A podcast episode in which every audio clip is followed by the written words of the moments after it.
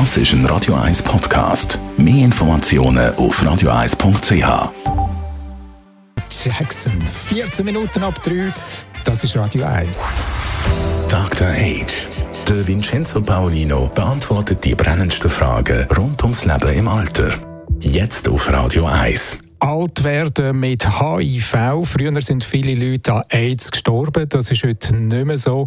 Vincenzo Paulino alias Dr. H. Wie sieht das heute aus mit HIV und AIDS? Ja, zum Glück können wir hier in der Schweiz darüber sprechen, dass es HIV gibt ohne AIDS.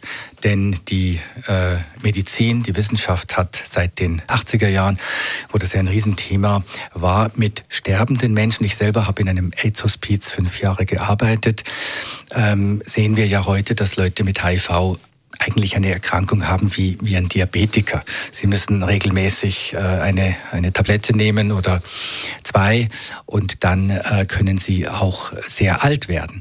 Und genau darum äh, habe ich das Thema auch äh, mir heute ausgesucht, nämlich alt werden und HIV.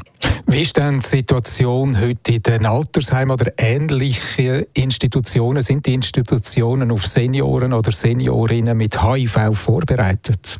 Ja, es gibt äh, gute Beispiele und es gibt die Statistik, die ähm, vor etwa zwei Jahren von der Hochschule St. Gallen gemacht wurde zum Thema Wissensstand über Homosexualität, HIV, AIDS in schweizerischen Alters- und Pflegeheimen. Da sieht es noch nicht so gut aus. Also da braucht es noch sicher Schulungsangebote, auch gerade für jüngere Leute, die hören vielleicht nur HIV, oh nein, kann ich mich da anstecken?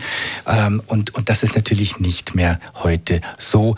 Und das war auch früher nicht so, denn die Ansteckung mit HIV ist ja bekanntlich nicht so einfach. Zum Schluss noch ganz konkret, ist die Lebenserwartung durch HIV eingeschränkt? Nein, kann man zum Glück sagen, die Lebenserwartung ist nicht mehr verkürzt. Ich habe kürzlich einen Bericht gelesen über einen Mann, der ist, äh, hat mit 85, also vor 15 Jahren, hat er erfahren, er ist HIV-positiv, hatte den Virus vielleicht schon eine Weile vor dem, dass man das erkannt hat, hat dann begonnen mit der Therapie und der ist kürzlich 100 geworden.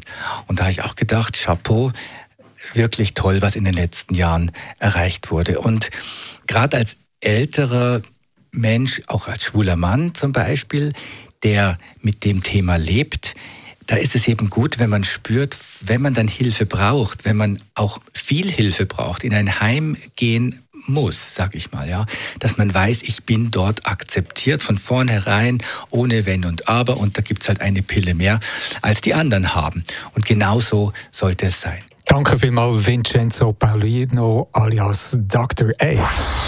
Dr. H jeden Sonntag auf Radio 1. Unterstützt von Alma Casa, Wohngruppe mit Betreuung und Pflege rund um die Uhr.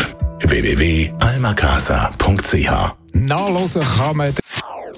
Das ist ein Radio 1 Podcast. Mehr Informationen auf radio1.ch.